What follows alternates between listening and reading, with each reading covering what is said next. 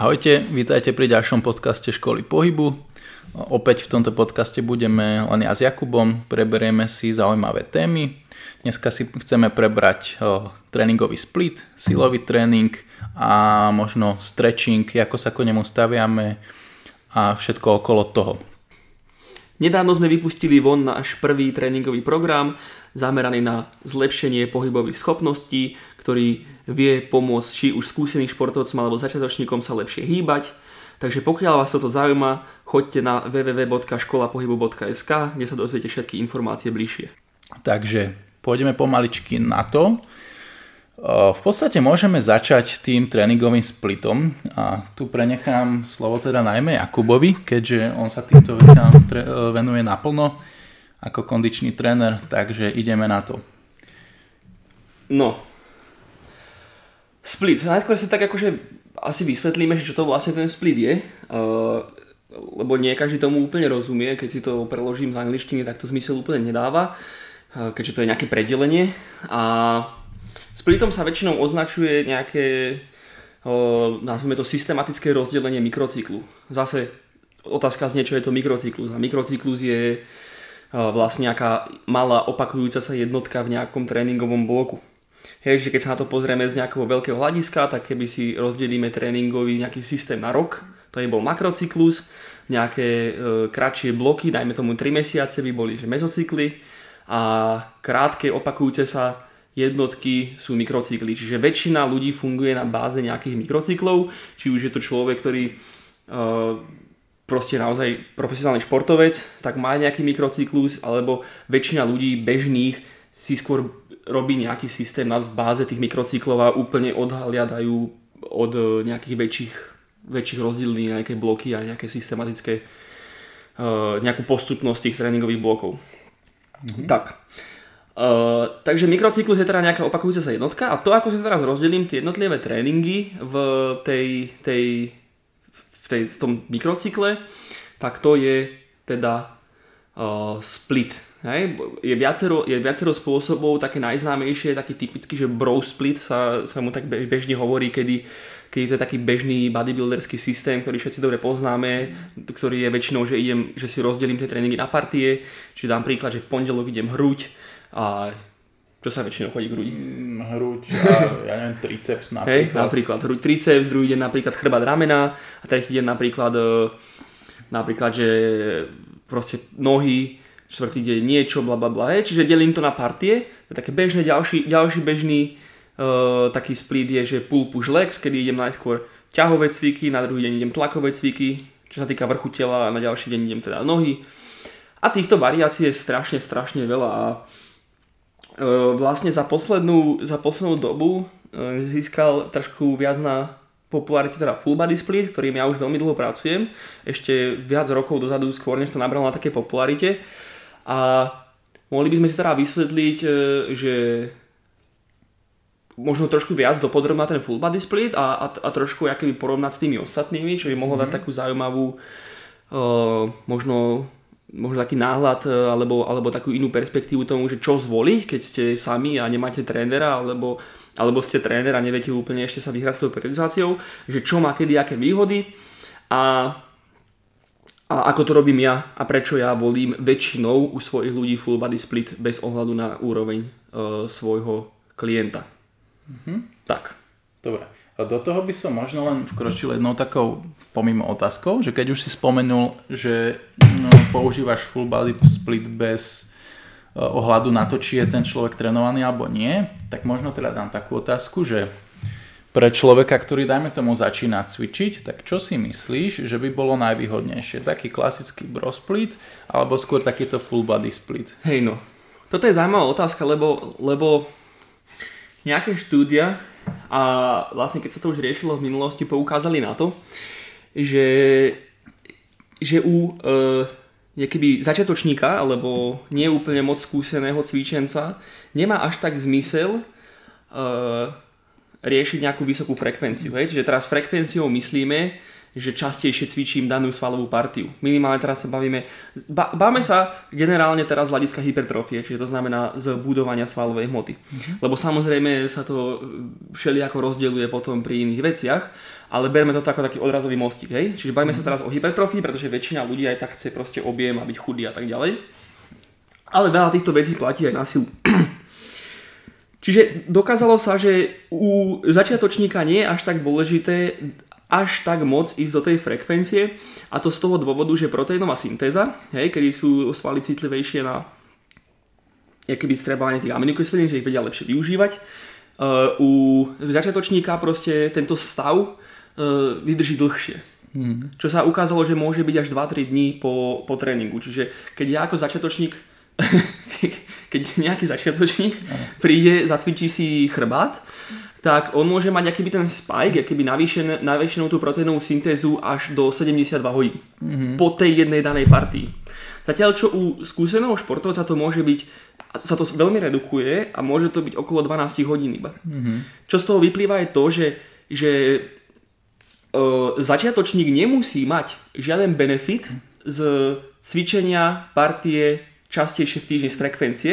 Čiže u začiatočníka paradoxne nie že paradoxne, ale môže byť výhodnejšie cvičiť uh, taký kvázi typický bro split a mm-hmm. viac proste, viac proste trošku dať, naložiť tým svalom, dať si proste viacerý daný deň a využívať tú proteínovú syntézu uh, v ďalšie dni. Hej? A zatiaľ čo u skúsenejšieho športovca, keďže ten potrebuje väčšiu frekvenciu z hľadiska tej proteínovej syntézy, by mohlo byť uh, výhodnejšie ísť uh, väčšiu frekvenciu. No, tuto to ale prichádza do takej situácie, že Momentálne v súčasnosti je veda v takej situácii, že sú rôzne štúdia a názory, že, že, tá, že, že tá konkrétna proteínová syntéza, lebo oni sú, oni sú dve, nejaká biofibrilárna, ak sa nemýlim, dúfam, že som nepomýlil názov, lebo trošku sa teraz strácam v týchto, teraz, teraz riešim tak strašne veľa výrazov, že sa mi to strašne pletie, takže sa ospravedlňujem, ak som to povedal zle, ale pointa je, že sú dve a jedna sa pozera na to, že táto úplne neovplyvňuje muscle building a teraz ďalšia, ďalšia strana vám povie, že áno, bla bla bla bla bla. Proste je to také, že veda ešte úplne nedospela do toho bodu, aby sme vedeli 100% zadefinovať, že do akej miery tá proteínová syntéza v tomto zmysle proste je dôležitá pre ten muscle building. Mm. Avšak, čisto keď sa na to pozrieme z takého, cez tak, takým sedliackým rozumom, tak proste proteínová syntéza je samozrejme dôležitá pre muscle building, a keď ju viem teda udržať dlhšie v nejakom boji, viem teda byť dlhšie v tej proteínovej syntéze, tak by som z toho mal benefitovať. Mm-hmm. Však. To dáva no. zmysel. Uh, bola robená štúdia, uh, lebo lebo kedysi pred nejakými rokmi v Norsku chceli proste na tajnáša proste vybombiť svojich powerlifterov a nie je k tomu úplne prístup, iba, iba nejaké veci sa z toho vedia a skúšali proste na nich e, reálne full body split, hej, že išli, mm-hmm. išli myslím, že 6 krát do týždňa proste full body split, mali nejaké výsledky, ale nemôžeš tomu úplne veriť, keďže nie, nie je to verejne dostupné, hej. Mm-hmm. Ale oni sa to potom snažili, uh, myslím, že že zrekonštruovať presne túto štúdiu v Amerike a z, nezobrali úplne high level athletes, že nezobrali úplne ten strop, ale mali takých proste stredný, strednú úroveň. Mm-hmm. A za 6 týždňov, kedy dali 3 tréningy, uh, akože no mali, mali 6-dňový full body split versus, uh, že išli na partie a mali proste menej. Áno, menej frekventované tie tréningové jednotky. Na tú, na, na tú istú partiu, aj bolo mm-hmm. jasné, hej. A za 6 týždňov, čo je strašne krátka doba, nezistili žiaden rozdiel. Mm-hmm. A z toho si môžeš skoro žiaden rozdiel, hej. Mm-hmm. Z čoho si môžeš zobrať, môžeme zobrať po naučenie toto, že to neznamená, že to nefunguje, je možné, že z toho full body splitu budú benefitovať pri tomto až vyšší atleti, ale minimálne z toho vyplýva to, čoho sa veľa ľudí boja, mm. že keď nedajú akýby kvázi regen ani deň tej partii, že toto dokázalo, že minimálne tým nestratíš. Mm-hmm. No dúfam, že sa moc nezamotal. Takže mm. tvoja otázka bola, že že teda a, a, ako pri začiatočníkovi versus ako pri pokročilom. Áno, že, že, čo by bolo možno hej, vhodnejšie. Hej. No, takže pri začiatočníkovi sa teda ukázalo, že tá frekvencia nie je až taká dôležitá z hľadiska tej proteínovej syntézy, to dúfam, že sme si vysvetlili. Čiže to znamená, že začiatočný by pravdepodobne nemusel, nemal benefitovať z väčšej frekvencie. Avšak teraz sa môžeš spýtať, že prečo teda ja stále začiatočníkom dávam full body split. Hej? A teraz sa na to môžeme pozrieť z viacerých hľadisk, ktoré ja osobne vnímam ako niečo dôležitejšie, než keď sa na to pozerám z tohto biomecha- e, pardon, biochemického hľadiska. Mm-hmm. A prečo som to robil už odjak živa a za posledný rok, ako Full Body Split získal na takej popularite, tak sa mi strašne veľa potvrdilo z tohto a som za to úplne rád. Lebo som, vieš, je to také príjemné, keď niečo robíš a sa ti to tak potvrdí, že dobre je, si robil. Že, že je to fajn, že to proste funguje.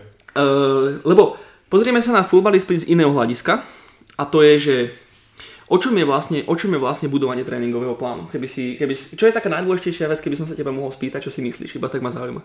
Čo sa týka budovania tréningového Čo je najdôležitejšie plánu? pri, pri stav, stavbe tréningového plánu? Naj, úplne že najdôležitejší bod. Keď si odmyslíš hm. samozrejme, že, že aký je cieľ a podľa toho určuješ cviky a tak ďalej. No však e, podáš vždy nejaký dostatočný stimul tým tkanivám, nie? Áno, áno, tak skús druhú. Ja si myslím, že dôležitejšie, tak no, no povedz, poviem ti, by som strieľal, je proste jasne. management uh, recovery po áno, slovensky. Áno, jasne. Proste uh, keby schopnosť... Management, schopnosť regenerácie po, po Presne tak, mm-hmm. presne tak. Čiže hej, akože najdôležitejšie... Kedy som to robil inak, ale keby za tie roky e, budovania tréningových plánov som pochopil, že úplne najdôležitejší faktor proste budovania hociakého tréningového plánu je zmanéžovanie recovery. To znamená, že ty skombinuješ do dve veci. To, čo si povedal ty teraz, mm to, čo si povedal ty teraz a potom, uh, čiže dať čo najväčší stimul, ale v takej miere, v ktorom ti to keby nerozbíja schopnosť vlastnej regenerácie. Áno, áno. Veľa ľudí si neuvedomuje, to dáme takú vsunečku, že ľudia častokrát, ktorí sypú, berú teraz steroidy, podporné látky, to neberú ani až tak preto, aby sa nabombili, ale berú to preto, aby boli schopní zregenerovať. Pretože to je jedna z najväčších mm. akýby výhod uh, bránia nejakých podporných látok. Mm-hmm. Napríklad čo sa týka v cyklistike a v týchto športoch väčšinou to berú práve iba preto, aby boli schopní zregenerovať tie neextrikočne ťažké tréningy. Čiže tým teraz neglorifikujem akože branie týchto látok, iba vysvetľujem, že tá regenerácia je proste kľúč. No. Mm-hmm. uh, prečo som začal hovoriť o regenerácii? Uh, ja však bavili sme sa o tom, že prečo ty používaš vlastne ten full ano. body split. Áno, áno, áno. Takže regenerácia je veľmi dôležitý faktor. No a je také, je také akože všeobecne akoby sa tak príjma, že optimálne, optimálny, akoby, optimálny počet sérií na precvičenie danovej svalovej partie je, že od 10 do 20 sérií na partiu. Za týždeň, za ten mm-hmm. mikrocyklus. Mm-hmm. Hej, čiže prsia si dám 10-20 sérií. A že, že je taký koncept, ktorému sa hovorí, že wasted sets, Mm-hmm. Kedy akéby, že všetky série, ktoré už spravíš, ktoré spadajú pod tieto wasted sets, sú akéby také, z ktorých máš minimálny benefit. Mm-hmm. Toto sú všetko také, vieš, že e, koncepty, o ktorých sa hovorí, ale akože, že by som ich úplne bral za svete, hm, to by som nepovedal. Povedať, To sa, napríklad tento wasted set sa udáva, veľa ľudí dokonca vám povie, že nad 5 sérií kvalitný, akože pracovník s veľkou váhou už sú wasted sets. Čiže si mi akože mm-hmm. osobne nesúhlasím. Mm-hmm. Ale keď sa na to pozrieme teraz z tohto hľadiska, keď som povedal týchto viacero faktorov, tak si to rozkúskujeme postupne, hej. Čiže mal by som spraviť 10 až 20 sérií na danú partiu, mm-hmm. u skúsenia svojho cvičenia viac, ale teraz sa bavíme o začiatočníkoch, mm-hmm. takže dajme tomu, že sa držíme tej spodnej hranici 10. Čiže mne príde nejaký palko, ktorý si chce odcvičiť mm-hmm. celé telo a mám s ním 3 tréningové jednotky do týždňa. Mm-hmm. Hej? Teraz môžem mu teda dať 10 sérií na prsia v pondelok, alebo mu môžem dať 4-4-4, mm-hmm. dám o dve viac.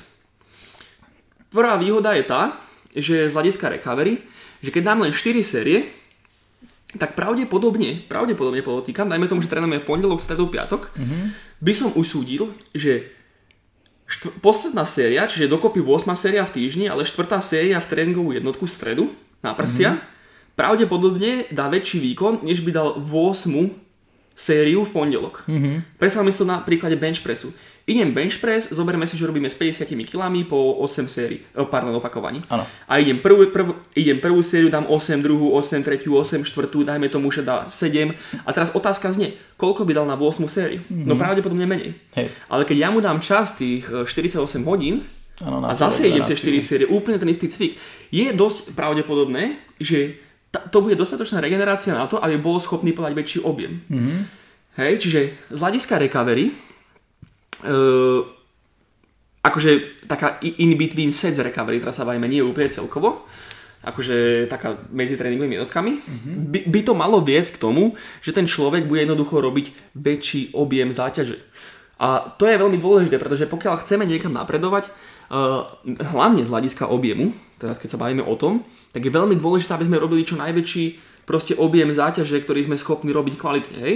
Čiže ak ja týmto spôsobom uh, získam nejaký takú kvalitu toho tréningu, pri ktorom uh, ten človek pozdvíha o niekoľko stoviek kýl viac za týždeň, mm-hmm. tak ten človek reálne spravil viac práce, ale paradoxne by sa mal cítiť menej, menej rozbitý, rozbitý mm-hmm. pretože vďaka tomu, že nedá tých 10 kokos bench pressov za ten jeden deň, čo by mu úplne rozšľahalo tie prsia mm-hmm. a samozrejme iné nejakých, nejakých synergistov, tak on je v pohode. Mm-hmm. To je prvá výhoda. Druhá výhoda je, že ten tréning je vyslovene proste pestrejší. Mm-hmm. My, čo už trénujeme za nejakým cieľom, sme schopní prísť do, do fitka a robiť 45 minút rep. Pretože vieme, prečo to robíme. Ale keď príde nejaký bežný človek, ktorý iba chce nájsť vzťah k tomu cvičencovi, pardon, cvičeniu, tak pre, pre mňa ako trénera je veľmi dôležité vytvoriť mu pozitívny vzťah k tomu. Nie len cez tak. komunikáciu s ním, cez, cez, cez hoci čo, proste cez sa dobre. Ten, ten človek sa musí proste cítiť dobre v, v prostredí, ktorom väčšinou častokrát nechcel byť a mm-hmm. prišiel tam kvôli nejakým okolnostiam, ja neviem, či pozranení alebo málo kedy sa stane, že ten človek, ktorý príde, takže bežný človek, tam akože vyslovene, že chce byť mm-hmm. zo mhm. začiatku. Hej, Sám hej. to poznáš. Proste oni tam prídu, lebo lebo chcú schudnúť väčšinou. Áno, majú nejaký cieľ, ktorý chcú dosiahnuť a to cvičenie je len proste nejaký prostriedok na dosiahnutie tak. toho cieľa. A, a akože a najdôležitejšie takou úlohou je vytvoriť tým ľuďom pozitívny vzťah k tomu pohybu. Mm-hmm. A teraz keď ja, ja dám niekomu fakt, že 10 sérií toho isto, alebo dobre, môžem dať viacero sérií, ale častokrát keby vzniká až taká do istej miery averzia k tomu, keď už fakt oni nevládzu zo začiatku. Mm-hmm. A týmto, týmto spôsobom vieš spraviť naozaj veľmi pestrý tréning, kedy, ktorý sa môže meniť každý deň. Ty môžeš mm-hmm. tomu mhm. človeku dať, pokiaľ máš nejaké základné pravidlá, zo začiatku, ty zo začiatku u tých klientov nepotrebuješ nejaký striktný plán. Jasné. Akože ak si niekto myslí, že, že tam príde nejaká, ja neviem, 40-ročná mamička o dvoch deťoch, ktorá chce sa schudnúť a chce sa cítiť lepšie a ja aj teraz budem 72 hodín ty kokos dreť a vytvoriť najlepší tréningový plán na svete, to, to, to je proste nonsens. No. Tam je najdôležitejší faktor, aby ju to bavilo a aby proste chodila. Jasné, aby tam vznikla tá pravidelnosť a Hej. reálne si vytvorila ten návyk. Tak, tak, tak. A ja keď proste vytvorím situáciu, v ktorej ona príde, oni tí ľudia o mnoho radšej budú, keď ten tréning sa bude meniť. V minulosti som to robil inak. A mm. veľakrát prišla otázka, že a zase? A, a, a, a nemôžeme mm. dať niečo iné a tak ďalej. A ja Hej. som vždy bol taký, že no tak ale vtedy som to nechápal. Ale teraz vidím, že mám lepšie výsledky s ľuďmi, keď som paradoxne menej pripravený, mm-hmm. len sa držím nejakých pravidiel, že toto musím s nimi odcvičiť mm-hmm.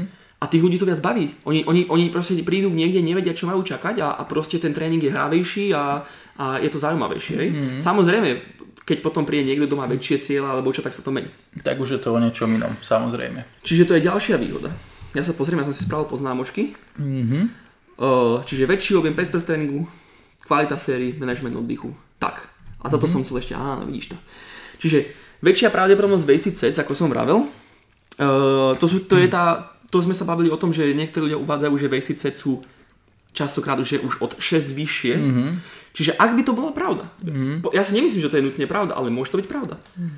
Ak to spravím takto, tak mám v podstate garanciu, že sa vyhnem tým basic sets. Hej? Mm-hmm. Bez ohľadu na to, či to je pravda, či niečo si o tom myslím, tak proste prečo sa tomu nevyhnúť, keď môžem. Mm-hmm. A ďalšia vec je niečo, čomu sa hovorí repeated bout effect, čo je veľmi zaujímavé, pretože uh, keby svalovica je side effect. Ľudia neuvedomia, častokrát si ľudia myslia, že že svalovica je ty kokos skvelá a keď nemám svalovicu som nemal dobrý tréning a bla bla bla bla bla. O tom sme robili článok na škole pohybu, takže keď vás to zaujíma, môžete sa pozrieť tam, školapohyb.sk a kde sme riešili, že či svalovica je dobrá a nutná. no a spolinta stále je, že svalovica uh, je len delayed on muscle soreness, že? Či to mm-hmm. znamená, že je to nejaká... DOMS.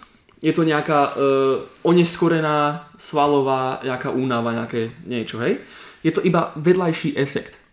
No a repeated bout effect hovorí o tom, že opakovaný stimul proste by mal zrýchliť regeneráciu vďaka tomu, že redukuje proste nejakú, nejaký, to, nejaký ten muscle damage na, te, mm-hmm. na, te, na tých svalových partiách. Mm-hmm. Ono, zo začiatku, keď niekto začne robiť proste full body split, tak doporučoval by som radšej neísť úplne naplno, pretože mm. zo začiatku je to celkom akože masaker, hej. Mm. Keď teraz príde nejaké cvičenie, zajde body split a začne robiť nejaký teraz si to náhodou vypočuje niekto, kto je pokročilý a bude takto cvičiť 5 krát do týždňa, tak je dosť možné, že svalovica bude dosť intenzívna a že bude musieť cvičiť aj cez zo začiatku. A že to, je, to nemusí byť úplne ideálne. Tak zo začiatku by som prvé dva týždne doporučil trošku sa zmierniť, mm. ale potom uvidí ten efekt, že tá svalovica by sa paradoxne práve že mala v celkom hľadisku zmierniť, pretože ty menej zničíš tie svaly v tej danej svalovej, teda tréningovej jednotke a potom jednoducho dáš mu tú regeneráciu, mm-hmm. lepš- využiješ ten repeated bout effect a si vybavený. Áno, akože dáva to zmysel. Ono, aj, aj na sebe som to pocitoval, že keď sme ešte spolu išli tento full body split, tak uh, už po prvom, možno druhom týždni som naozaj svalovice nemával a veľká výhoda je presne tá, ako si spomínal, že ty vždycky si schopný dostatočne zregenerovať, teda pokiaľ je ten plán nejako zmysluplne nastavený, ak už teda máš nejaké väčšie ciele, a e, ísť rovnakou intenzitou v ďalšom tréningu, že nemusíš si tie váhy uberať. Naozaj, príklad, idem na push press, ja neviem, 50-60 kg a keby odvalím strašne veľa sérií, tak by som mal silnú svalovicu, ale keďže takto dajme, dajme tomu len 4 a v ten tréningový deň mám len tento cvik na ramena a možno ešte jeden doplnkový, tak nebudem mať takú svalovicu, ale keď si tie ramena dám proste ešte, dajme tomu, že toto bolo v pondelok, dám si ich aj podobným štýlom v stredu a v piatok napríklad, tak poskytnem tým ramenám väčší objem za... Mali sme tu istú, istú, istú technickú problematickú záležitosť. Ty si, ty si spomínal o, o tom, že ideš, že sa ti oddychnú svaly. Áno, áno, áno, dobre. E, len to zopakujem znova, lebo možno sa nám zastavil nahrávanie. Čiže len som doplnil do toho to, že e, keď sme spolu s Jakubom išli takýto full body split, tak som to na sebe taktiež spozoroval že bolo to pre mňa pozitívne presne z toho hľadiska, že dajme tomu v pondelok sme mali napríklad tej tréningovej jednotke, dal som príklad, že e, nejaký e, military press, príklad 60 kg a dajme tomu som išiel 4 série. Čo, čo je celkom ešte taký relatívne v pohode objem, ktorý som dokázal zregenerovať a tým pádom som tento istý cvik alebo iný cvik na ramena mohol ísť aj v stredu, aj v piatok a dokázal som ho ísť v podobnej intenzite, to znamená s, e, dostatočne tou istou váhou a nemusel som uberať, čiže nebol som unavený a tým pádom som vyvinul väčší objem na tú partiu za celý ten týždeň, než keby si dám len v pondelok brutálne ramena bol by som rozbitý, ale v celkovom ponímaní by bol ten objem záťaže za ten týždeň menší. Tak. Čiže to je presne, čo ja tiež som sponzoroval sám. Akože... Pri tom. Hej, ale treba si samozrejme uvedomiť, čo teraz by som rád zdôraznil, je, že, že sa tu nesnažíme povedať, že full body split je najlepšia jedna cesta. Hmm. Uh, to určite nie. Uh, všetko má svoje výhody, všetko má svoje nevýhody. Uh, bro split má svoje opodstatnenie, pull push legs má svoje opodstatnenie a full body split má svoje opodstatnenie. Všetko má svoje výhody a nevýhody a neexistuje, neexistuje proste, že toto je proste najlepšia cesta. Uh, ja poču, používam full body split pri svojich klientoch najmä preto, že chcem s nimi spraviť najväčší objem. Mm. U, u bežnej klientely tým, týmto reálne dosiahnem to, pretože oni sa nechcú zodreť na tom tréningu, plus im to, im, mi to dáva tú možnosť tej pestrosti, čiže ten tréning je zábavnejší. Tak. Mm. Týmto by som možno, ak dovolíš, Nech sa páči. ak dovolíš, premostil na to, že periodizácia ako taká, prečo ja si myslím, že by sme sa nemali držať nejakých, uh, nejakých konštruktov, nejakých, nejakých možno, možno týchto, takýchto modelov nutne za každú mm-hmm. cenu. A už možno pri takej pokročilejšej periodizácii, prečo by sme sa mali odrážať si to od cieľu, a od e, pravidiel, ktoré sme si spomínali. To mhm. znamená, aby sme akumulovali čo najväčší objem, alebo respektíve, aby sme vytvárali čo najväčší stimul na dané ciele a dokázali to uregenerovať čo najefektívnejšie. Mm-hmm. Hej? Uh, veľa ľudí, keď buduje uh, tréningové plány, tak za každú cenu sa potrebuje držať nejakých modelov, pretože logika je taká, že toto je overené, bude to fungovať. Mm. Áno, avšak otázka moja by bola, že či neexistuje lepšia cesta. Mm. Ja som vždy mal takú povahu, že nech som robil čokoľvek, ja som sa veľmi rád Veľmi rád som si prečítal alebo vypočul názor, hoci koho, koho som považoval za lepšieho, ale ja vždy, ja vždy fungujem ako Možno to kedysi bolo také trošku arogantné, lebo som si myslel, že aký som borec, ale mm. som to premostila niečo veľmi práve že dobre si myslím a to je to, že ja si všetko filtrujem. Mm. Keď boli veci, keď som začínal cvičiť a Tomáš už mal nejaké skúsenosti a Tomáš bol niekto, kto vedel viac než ja, Tomáš mi mohol čokoľvek povedať a ja som to prijal, ale že som si to zobral cez svoj filter. Keby som to povedal, povedal by som takto. Zoberme si, že máme nejaký, nejaký knowledge base, čiže nejaký základ vedomostí mm-hmm. a na ktorý skladáme všetky informácie, ktoré dostaneme. Teraz môžeme si vybrať možnosť A, kedy niekto nám niečo povie a my to automaticky proste príjmeme ako realitu, alebo tá lepšia možnosť je podľa mňa proste skladať na tom základe tých vedomostí cez nejaký filter pravidiel a princípov, ktoré sme si vytvorili za, nejaký, za nejakú svoju prax. Čiže sú nejaké veci, ktoré sú pre mňa overené, ktorým na 100% verím a keď jednoducho niečo povie, ja sa vždy prejdem cez ten filter a zoberiem si z toho to, čo mi dáva zmysel a to, čo nejakým spôsobom uh, možno úplne nesúhlasí s tým, čo robím, tak buď prehodnotím svoj názor a ak mi to dáva zmysel, tak si ten svoj filter by zmením mm-hmm. a podľa toho stávam na tom knowledge base, alebo jednoducho si sám viem obhájiť, že prečo nesúhlasím s tou vecou a idem ďalej. Mm-hmm. Dalo toto zmysel, čo som povedal? Určite. Akože ja len k tomu možno dodám, že zaručenie to, to je veľmi podstatné a takisto sa na to tiež snažím pozerať keď už je to aj napríklad teda u mňa skôr z hľadiska tej rehabilitácie, že dobre, má možno nejaký svoj bias, teda že som k niečomu viac naklonený, ale vždy aj rád si vypočujem nejakú úplne opačnú stranu, aký má na to názor. Dajme tomu, že, že fakt sa na to pozerá z úplne opačného spektra a ten môj názor by úplne demonizoval, tak sa pozriem na to, že nepozerám sa na to ako niečo, že kokos ty hovoríš sračky, ale pozriem sa na to ako na niečo, že dobre, tak pozerám, pozriem sa na to, prečo to tak vlastne hovorí, prečo to tak má, jak si to odôvodňuje a pokiaľ je to odôvodnenie opostatnené, tak možno trošku zmením aj ten svoj model, alebo trošku zmením názor na isté veci. A takto nejako si ten svoj model stále mením a filtrujem, lebo naozaj sa nedá nejako zaseknúť na jednej veci, lebo všetko do istej miery môže fungovať v správnych, správnom čase, čase za správnych okolností. To je podľa mňa to. Toto je taká témička na dlho tiež, si myslím. Uh, je to tak, ako vravíš proste. Uh,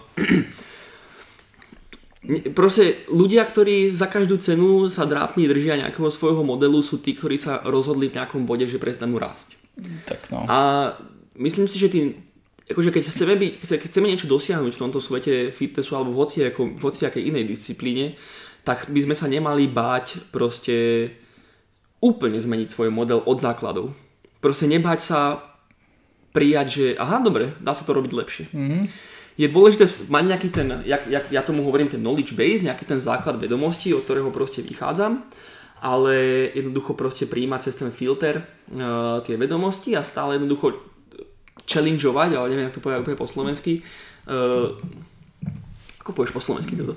No tak nejako napádať možno. Hej, nejakým spôsobom napádať ten svoj vlastný model aby som jednoducho ho stále zlepšoval, zlepšoval, zlepšoval, zlepšoval.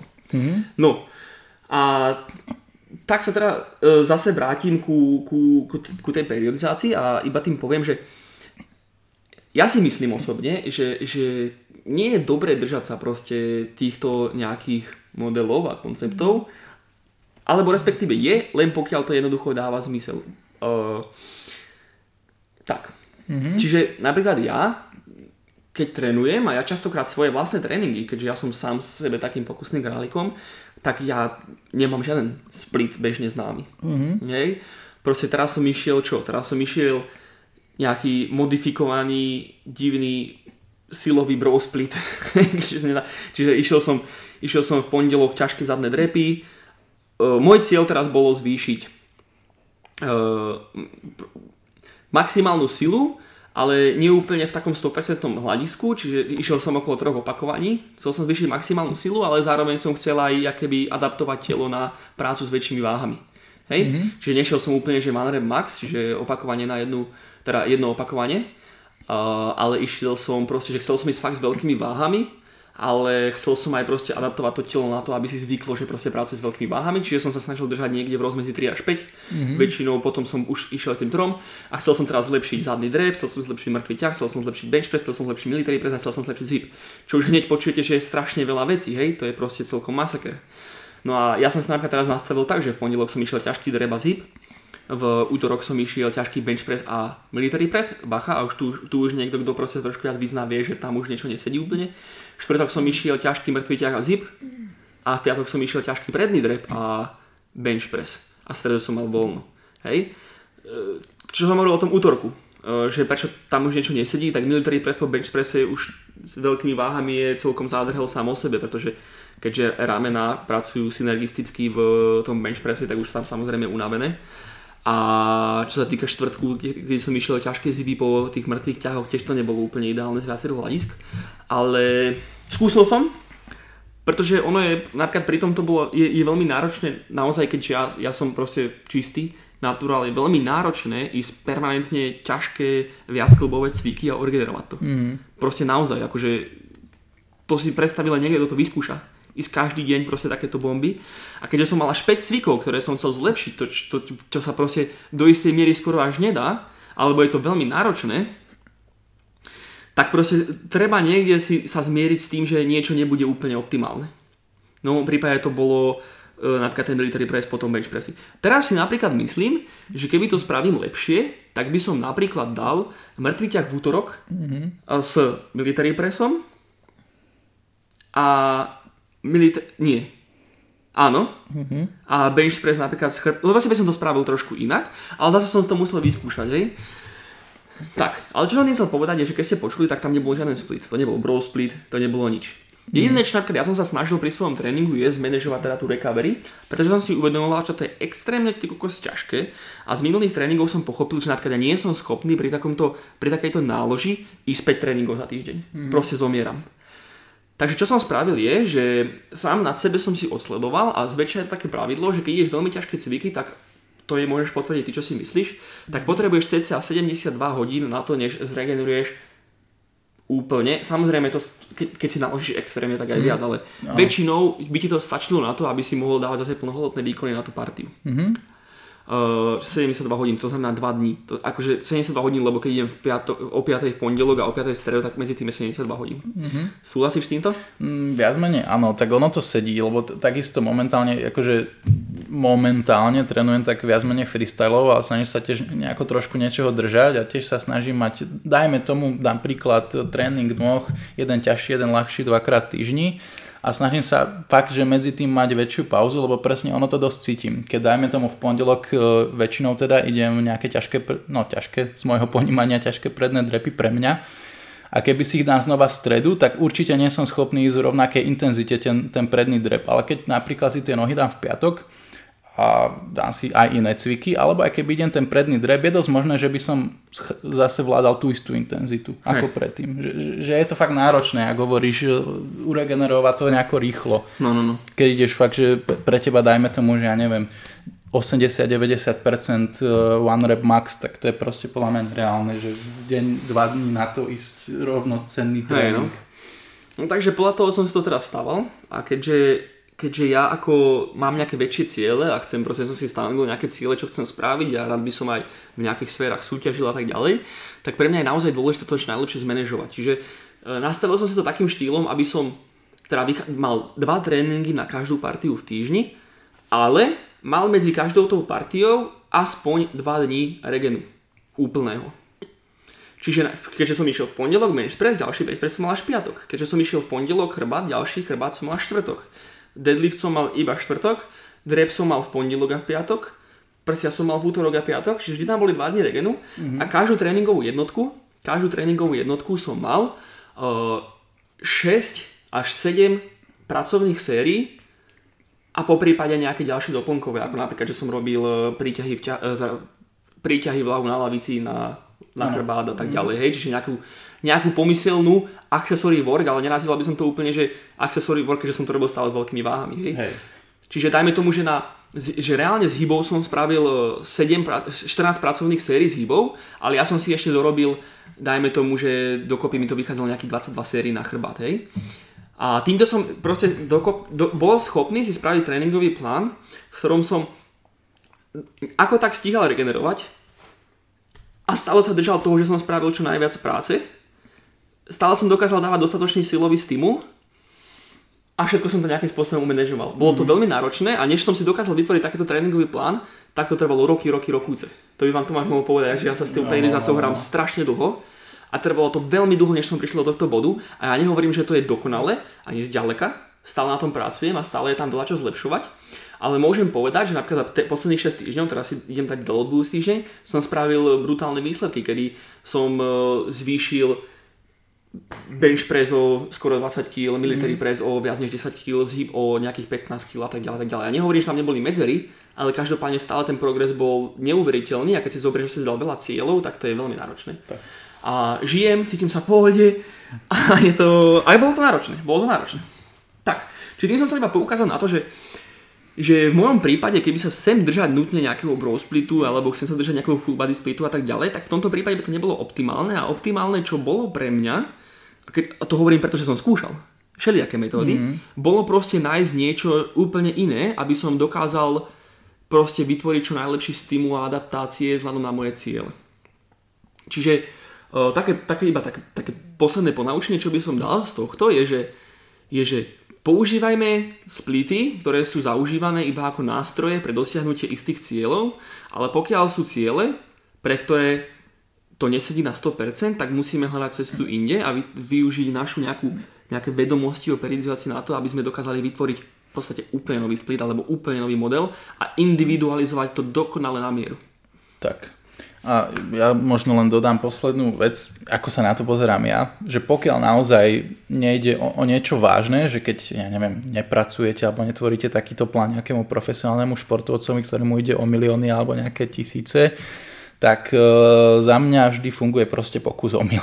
Hej, vy, vyskúšame, testujeme, týždeň napríklad dáme nejaký plán, OK, funguje, nefunguje, meníme. A to je presne o tom, inak na nič nové neprídeme.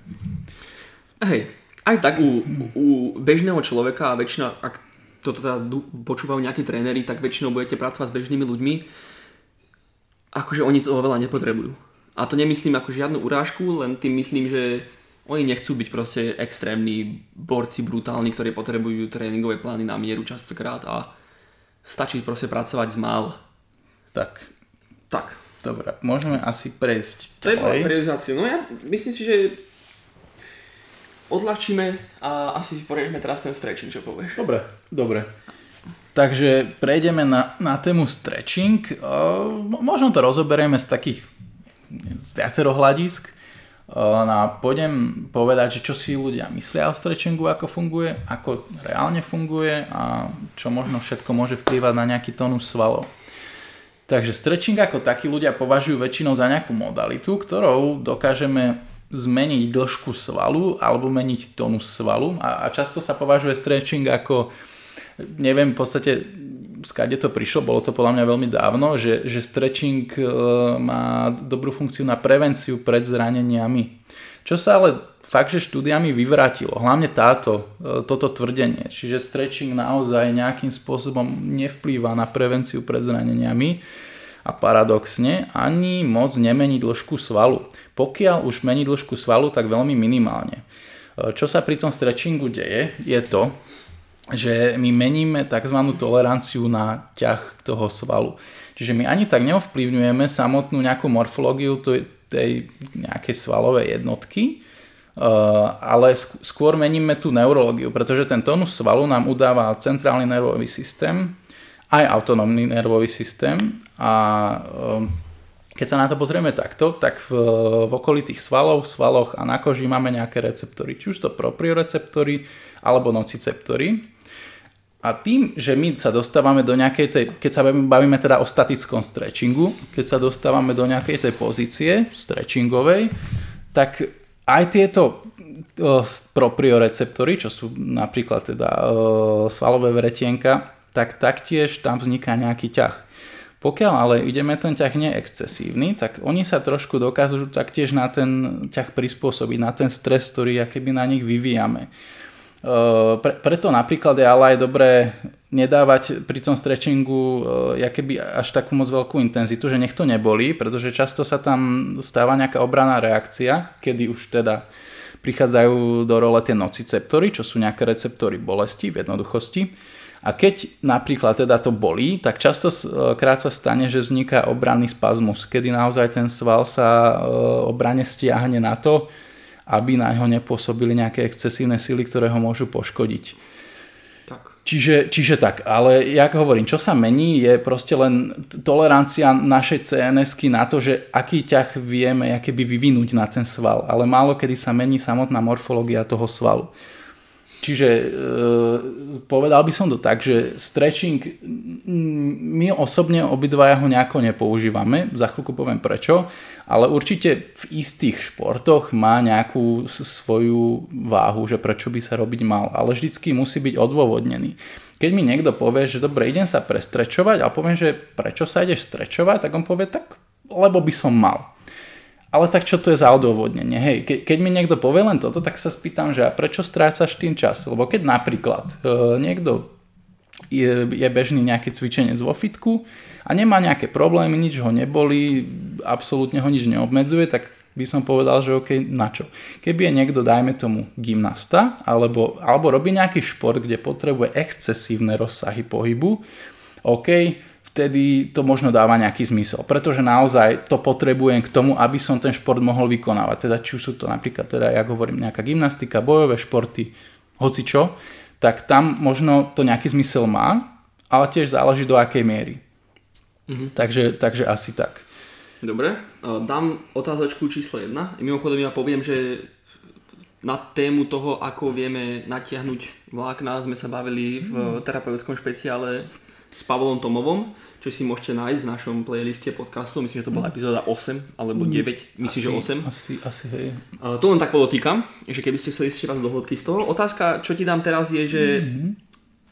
akútne ovplyvnenie toho natiahnutia toho svalu, mm-hmm. respektíve aký je benefit akože z akutného hľadiska versus z dlhodobého hľadiska po stretchingu, čo si myslím, že je niečo, čo by, sa, čo by sme mali vyjadriť. Mm-hmm. Hej, ono e, udáva sa napríklad to, že, že my vieme e, keby zmeniť nie že dĺžku, ale keby ten rozsah krátkodobo a to na základe toho, že pôsobíme silou, ale najmä na, ani nie až tak na samotné tie svaly, ale na tie o, tendinozne šlachovité úpony. Hej, a tie sú zložené aj z nejakého hyaluronátu, ktorý naťahuje vodu tým, jak pôsobí na ne, na ne tým ťahom, tak dokážeme v podstate tým, jak sa ten ťah uvoľní, natiahnuť do nich vodu a tým pádom sa zlepší nejaká klznosť tých tkaní a krátkodobo, väčšinou na pol hodinu približne sa zmení ten rozsah pohybu. Ale potom sa to samozrejme vracia naspäť. Čiže z tohto krátkodobého hľadiska OK, môže byť. Dlhodobého hľadiska sa to väčšinou vracia, nas, vracia naspäť. To je to, ak ste si niekedy všimli, že sa strečujete a potom na týždeň prestanete, tak o všetko prídete. Prečo? Aj preto. Aj preto, no. A zase ešte spomeniem nejaké ďalšie veci, keďže som hovoril ešte na začiatku, keď som začal hovoriť o, t- o tom stretchingu, že na náš svalový tónus vplýva extrémne množstvo faktorov. A, a to sú ďalšie faktory, ako napríklad, teda som spomínal tú propriorecepciu, tak to je taká zaujímavosť, že keď vy napríklad v nejakej časti tela máte zhoršenú citlivosť, čiže neviete ju až tak dobre vnívať v priestore, E, to sa dá zistiť veľmi jednoducho. Napríklad ja na to používam tzv. two points discrimination test. Neviem po slovensky absolútne, ak sa to volá. E, Dvojbodová diskriminácia. Hej, hej, ale v podstate je to taký neurologický test, ktorý si môžete robiť aj sami, alebo na nejak, ja neviem, na niekoho doma, že zoberete nejaké dva body, ja na to používam niekedy len napríklad prsty alebo nožničky, že ich e, otvoríte trošku viacej, Dajme tomu, človek to nemôže ale vidieť. Priložíte mu tie dva body naraz na chrbát a spýtate sa, koľko bodov cíti. A môžete skúšať, do akej miery má citlivosť na, na to, že cíti dva body, e, ke, keď sú ďalej alebo bližšie od seba a viete zistiť, jak silnú má propriorecepciu v danej oblasti. Keď napríklad mi niekto príde, ja si toto často skúšam a povie mi, že dosť ma boli chrbát, dajme tomu v hrudnej oblasti. To je taká častá problematika a urobím tento test, tak fakt väčšinou mi človek povie, keď tam priložím tie nožničky, väčšinou fakt, že skoro v, ho, v hociakom rozprestrení tých, tých samotných ramien tých nožničiek, tak mi povie, že vždy cíti jeden bod, aj keď, aj keď kokos, sú to dva body od seba 10 cm, čiže, čiže naozaj je tam e, tá citlivosť veľmi zmenená.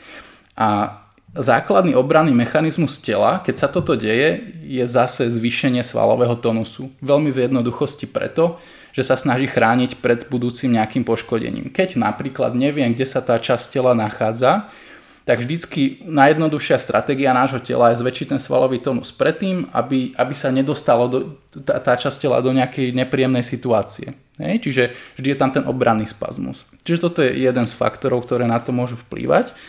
Ďalšie, čo na to môže vplývať, je aj e, autonómny nervový systém, čiže zase či sme viac v tendencii byť v, ako teda väčšina ľudí v dnešnej dobe v takom tom pohotovostnom režime, čiže v viac dominancii nervus sympaticus. To znamená, že budeme trošku v taký viac e, alertness, neviem, ak sa to dá preložiť. No v pohodovosti. Po, hej, hej, hej, hej, fakt, fakt že, že sme v takej väčšej pohotovosti. Čiže reálne máme možno trošku rýchlejšie dýchanie, zvýšený tlak, zrýchlenejší nejaký metabolizmus a tak ďalej. A zväčšenú aj citlivosť na nejaké podnety, ale aj zväčšený svalový tonus. Hej, čiže to, toto je jedna vec. Ale môže, tí šťastní môžu byť niektorí aj, že sa dokážu dobre zregenerovať a ísť do tzv. opačného spektra, to je dominancia nervus parasympaticus, čo je presný opak. Čiže nejaký stav regenerácie, stav ukladania živín, stav, kedy naozaj e, regenerujeme tie tkaniva, aj tie svalové vlákna sú uvoľnenejšie, není tam taký hypertonus. Toto sú ďalšie dve veci, čo na to napríklad vplývajú. No. Ja, išiel si niečo povedať. Ja len, že to, to tak trošku vyznelo teraz z toho, čo si povedal, že, mm-hmm. že tá druhá strana, tá, tá, tá, tá, tá kľudnejšia to nazvime, mm-hmm. je, akéby, že je lepšie byť v nej. A iba by som tak rád vyjadril, že ideálne je byť nejakej homeostáze, čiže niekde v strede. Tak. Iba tak. A, lebo to tak hej. vyznelo, že... Hej, hej, hej, hej jasné. Ono, ono treba vedieť, že kedy byť kde.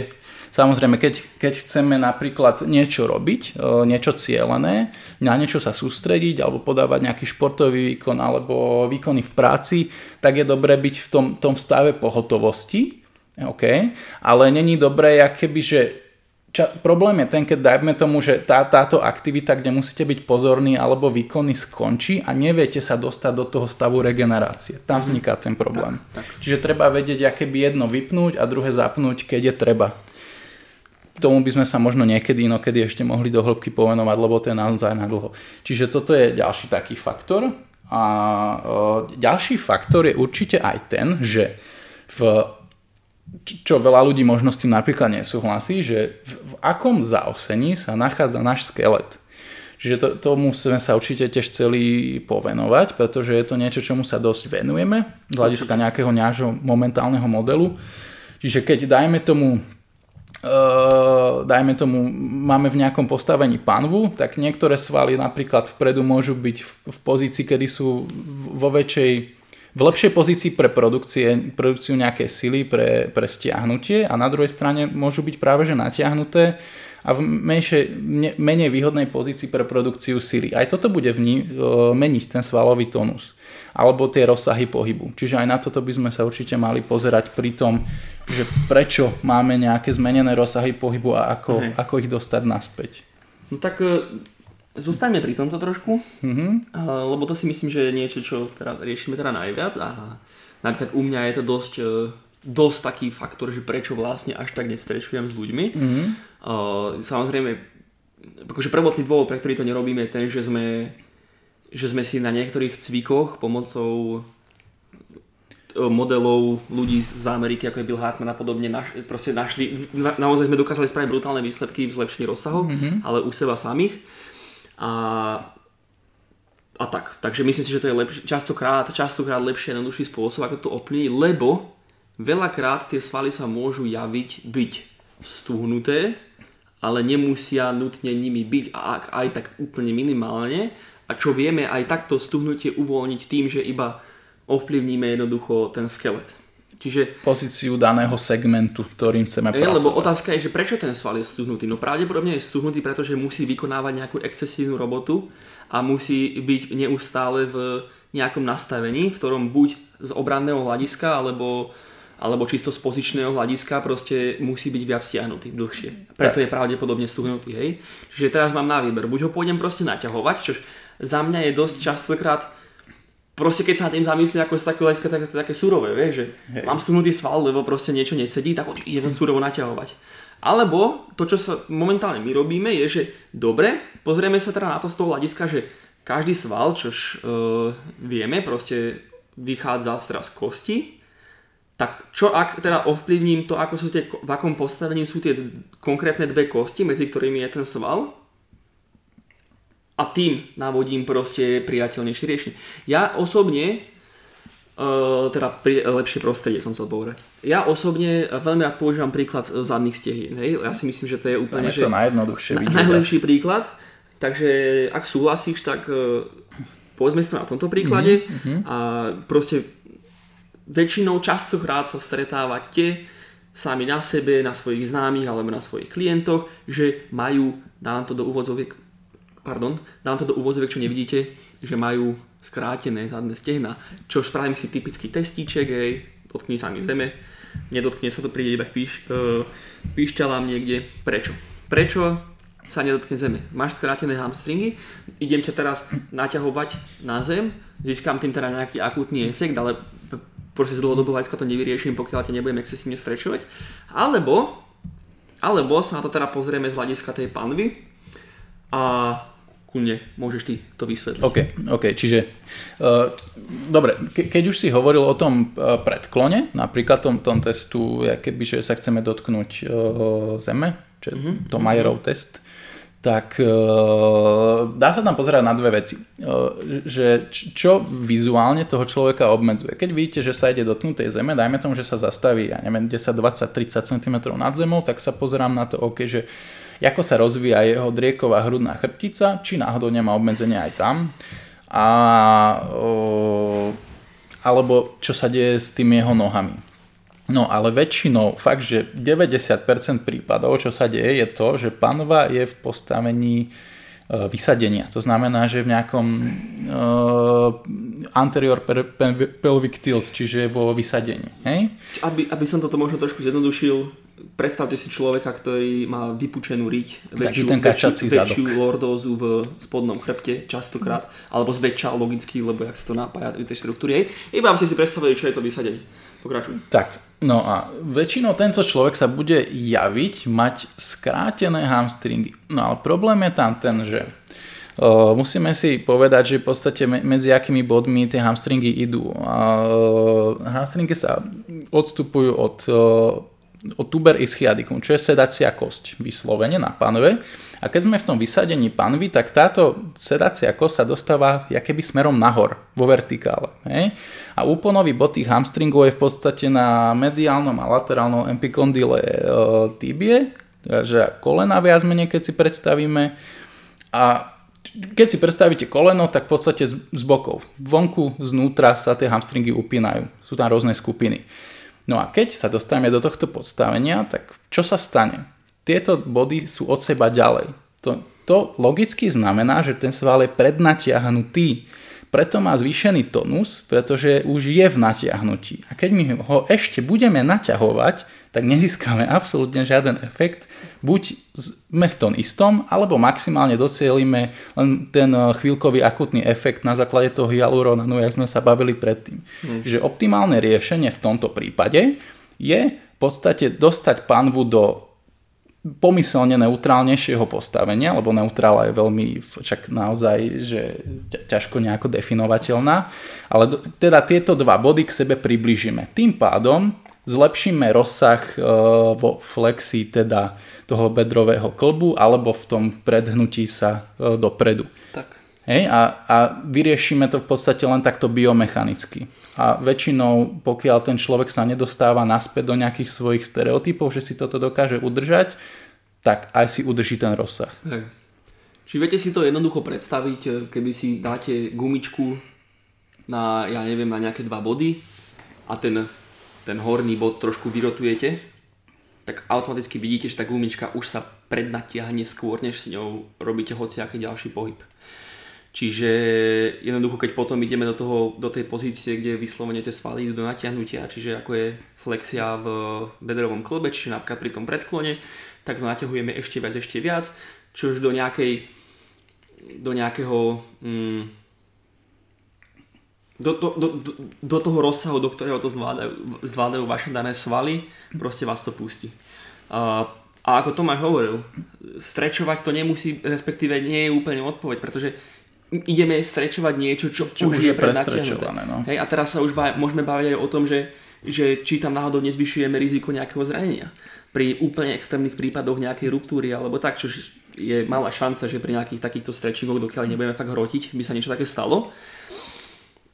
Avšak keď toto skombinujete s tým, že, si, že niekto vám povie, že nerobíš drep, lebo máš skrátené hamstringy a idem potom 150 kg na zadný drep a prestrečovávam sa pol hodinu predtým, Tak je to docela tak problém. akože to je problém. To je, že to je dosť problém, pretože potom, potom už tie štruktúry sú také uvoľnené, keď to tak poviem, tak prednatiahnuté, že nie sú ani možno schopné až tak, tak efektívne proste držať veci, akože tie štruktúry na tele a zvládať ten veľký nápor. Tak kon- kontrolovať pozíciu toho daného klbu v priestore počas toho Hej. cviku. A vtedy už môže nastať veľmi jednoducho práve že zranenie. Častokrát si, by som si dovolil povedať, že, že toto, je, toto je inak taký veľký kameň úrazov ľudí, ktorí chcú zdvíhať veľké, veľké váhy a chcú byť strašne mobilní, že si týmto veľmi často navodia proste problémy. A ja v minulosti som k ním patril, lebo som ešte nepoznal lepšie cesty. Uh, že proste chcú robiť, ja neviem, ty kokos split, uh, roštep, alebo šnúru a chcú robiť 200 kg zadný drep. No tak akože tie, tie, tie štruktúry tuhnú z toho dôvodu, že proste oni držia častokrát pri veľa klboch sú svaly veľmi dôležité na to, aby udržali proste ten klb na mieste. Dokonalý prípad je rameno. Rameno, hej, kedy, mm. kedy to je veľmi voľný klb sám o sebe štruktúrálne a tam jednoducho ten ramenný pletenec zohráva, akože myslím tie svaly, zohrávajú strašne veľmi dôležitú rolu pre stabilizáciu toho klbu.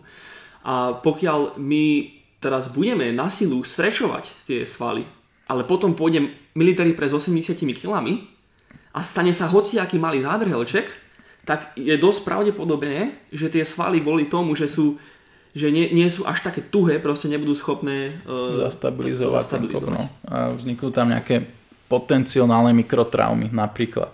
Hej. na väzívach alebo už v samotných kloboch kapsule a tak ďalej. Stať sa môže všeličo.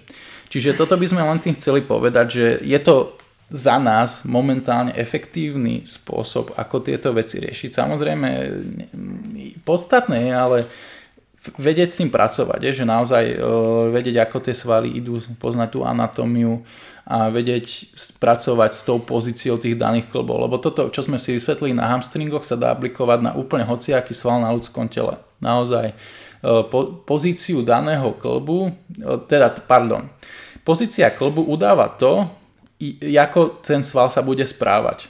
Nie? Čiže to, to je základ pochopiť. Ale samozrejme tým, že e, tie svaly dostaneme do nejakých pozícií, ktorých ne- nejako sa musia zaktivovať, tak tým tiež dostaneme ten klub do nejakej pozície a celé to vieme takto ovplyvňovať. Pa, proste si pamätajte, že svaly ako aktívna pohybová jednotka proste vyslovene len ťahá kosti, od ktorých vychádza k sebe. Vždy k jednej strane alebo druhej. Tak no, tak. Keď si, keď si toto dokážete uvedomiť, tak, tak, tak vám to strašne odomýká možnosti práce s telom z biomechanického hľadiska. Jednoduchý, vždy si zoberte napríklad biceps alebo tak a od toho sa odvíjate ďalej. Viete, odkiaľ vychádza biceps, viete, kam sa upína, viete, aký, spo, aký pohyb to vykonáva a potom s tým viete pracovať a viete ovplyvňovať všetky štruktúry a vie vám to veľmi, veľmi krásne ovplyvniť o, o tréning. Mm. A tak, čo sa týka stretchingu, ale vieš čo, e, ešte sa vrátim predsa lebo mm-hmm. jednu vec som chcel trošku poriešiť, čo si myslím, že je veľmi zaujímavá témička mm-hmm. a to je téma drepu. No. To sme mohli akože tak uzavrieť túto tému stretchingu, ak súhlasíš. Mm-hmm.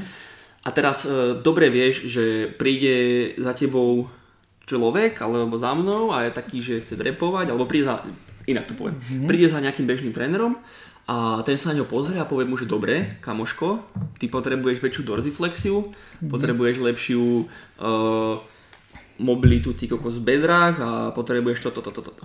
Mm-hmm. Tak, povenujme sa veľmi v rýchlosti možno tak tomu, že prečo by sme s týmto nesúhlasili. Lebo s tým nesúhlasíme. Takže prečo nestrečovať e, 30 hodín členky pri drepe? Prečo nestrečovať proste? Mhm. Dobre, zase dá sa na to pozrieť z rôznych hľadisk. Čo sa týka toho členku, tak väčšinou ľudia, čo majú teda ne, najprv sa pozriem na to dobre, že prečo môže vôbec niečo takéto vznikať. Keď má niekto naozaj obmedzenú dorsiflexiu v členku, t- aby keby niekto nevie, čo to je, tak ja keby, že keď chcete pritiahnuť špičku smerom ku kolenu, hej? Alebo keď už stojíte na zemi, tak dostať pri opretej nohe koleno čo najviac dopredu a človek tam má nejaké obmedzenie. Tak e, väčšinou ten hypertonus tých nejakých lítkových svalov vzniká kvôli tomu, že človek zle manažuje svoje centrum e, gravitácie. To znamená, že často títo ľudia buď majú e, všeobecný nejaký hypertonus celej zadnej časti tela, či už sú to e, chrbtové svaly, e, hypertonus aj z tých hamstringoch a tak ďalej, alebo sú trošku viacej moc navážení celý dopredu a viacej keby sú navažení do tých špičiek, nedokážu dobre nacítiť pety.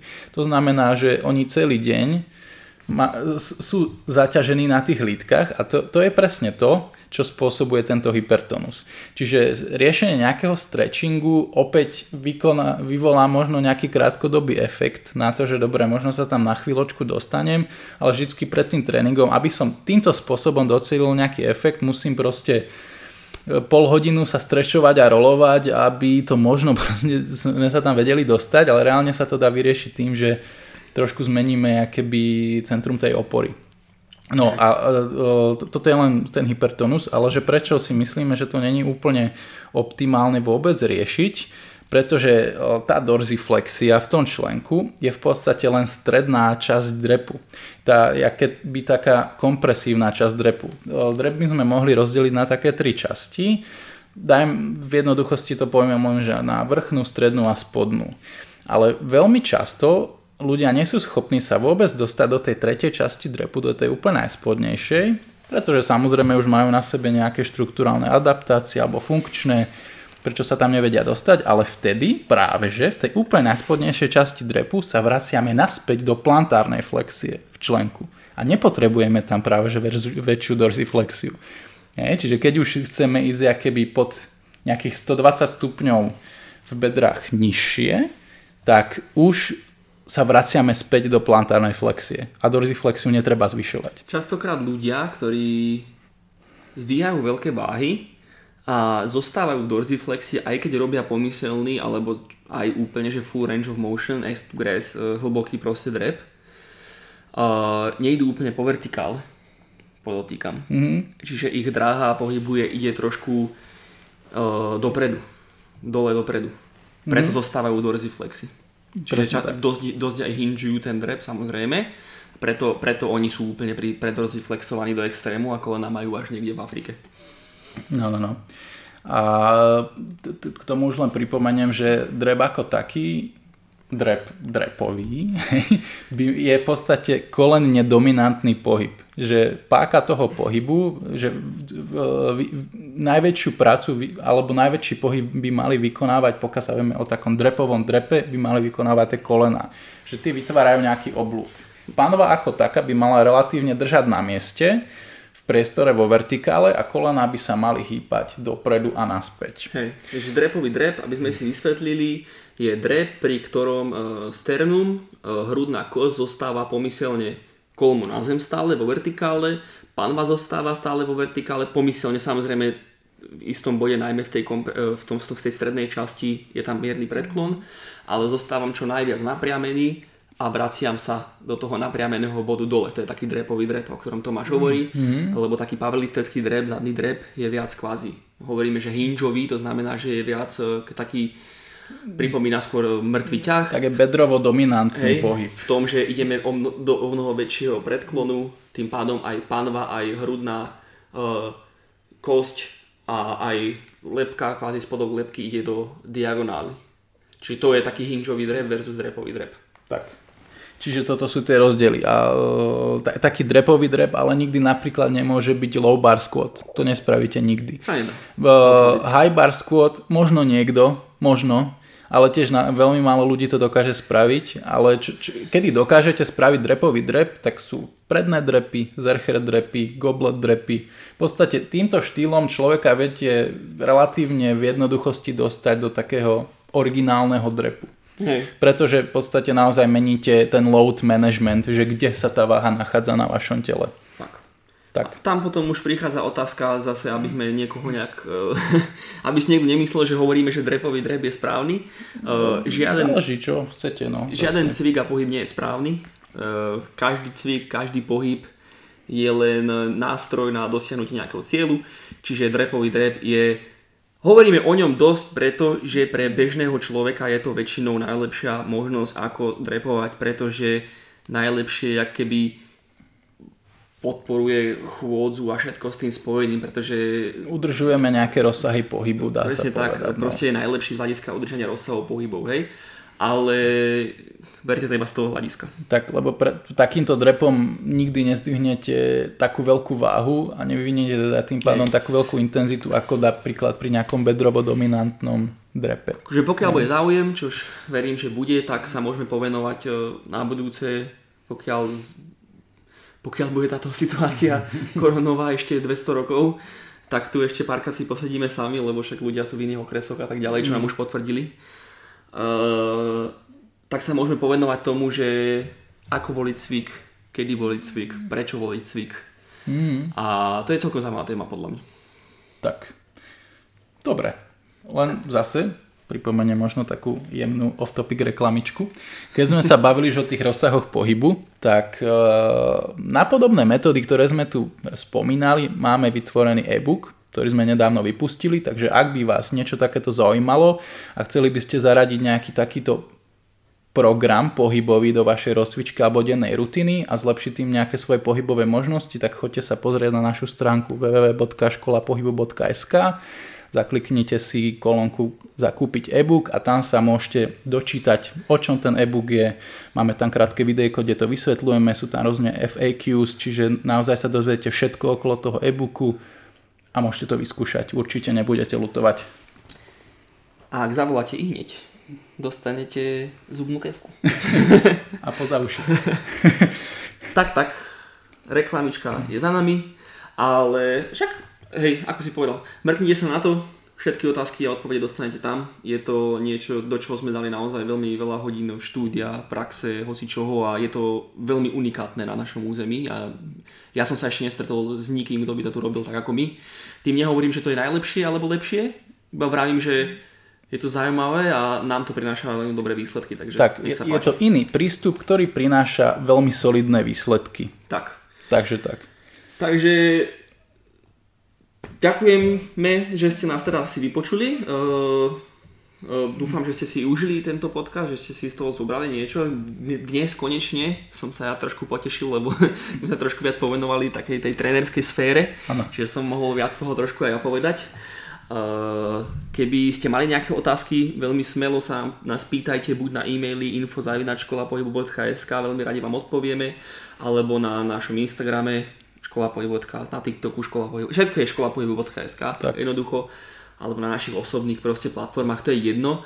Uh, keby ste chceli, aby sme nejakú tému rozobrali do hĺbky, hoci čo, jednoducho pýtajte sa, veľmi radi sa tomu povenujeme a, a naláte si nás na budúce, pretože máme pripravených veľmi zaujímavých hostí, že či už s Oliverom Bavrom, čo ste epizóda, ktorú ste si veľmi pochvalovali, uh, sa zase povenujeme trošku viac dýchaniu, čo je mm-hmm. niečo, čomu sa dosť venujeme a on sám ako nechcem sa prekecnúť, ale certifikovaný tréner Oxygen, Oxygen tak, Advantage. mal byť inštruktor uh, Oxygen Hej. Advantage. Uh, čiže to bude byť. veľmi zaujímavá téma. Uh, ďalej máme potvrdených ďalších hostí. Ďalších, veľmi zaujímavých, a nebudem už hovoriť, ale máme proste veľmi zaujímavých hostí. Takže dajte nám určite follow na tento, na tento podcast, ak vás to zaujíma, aby ste o nič neprišli. A inak môžete čakať každé dva týždne, dávame. Takže tak. Tak a týmto ukončíme a majte sa pekne, užite si deň a počujeme sa na budúce. Čau. Čaute.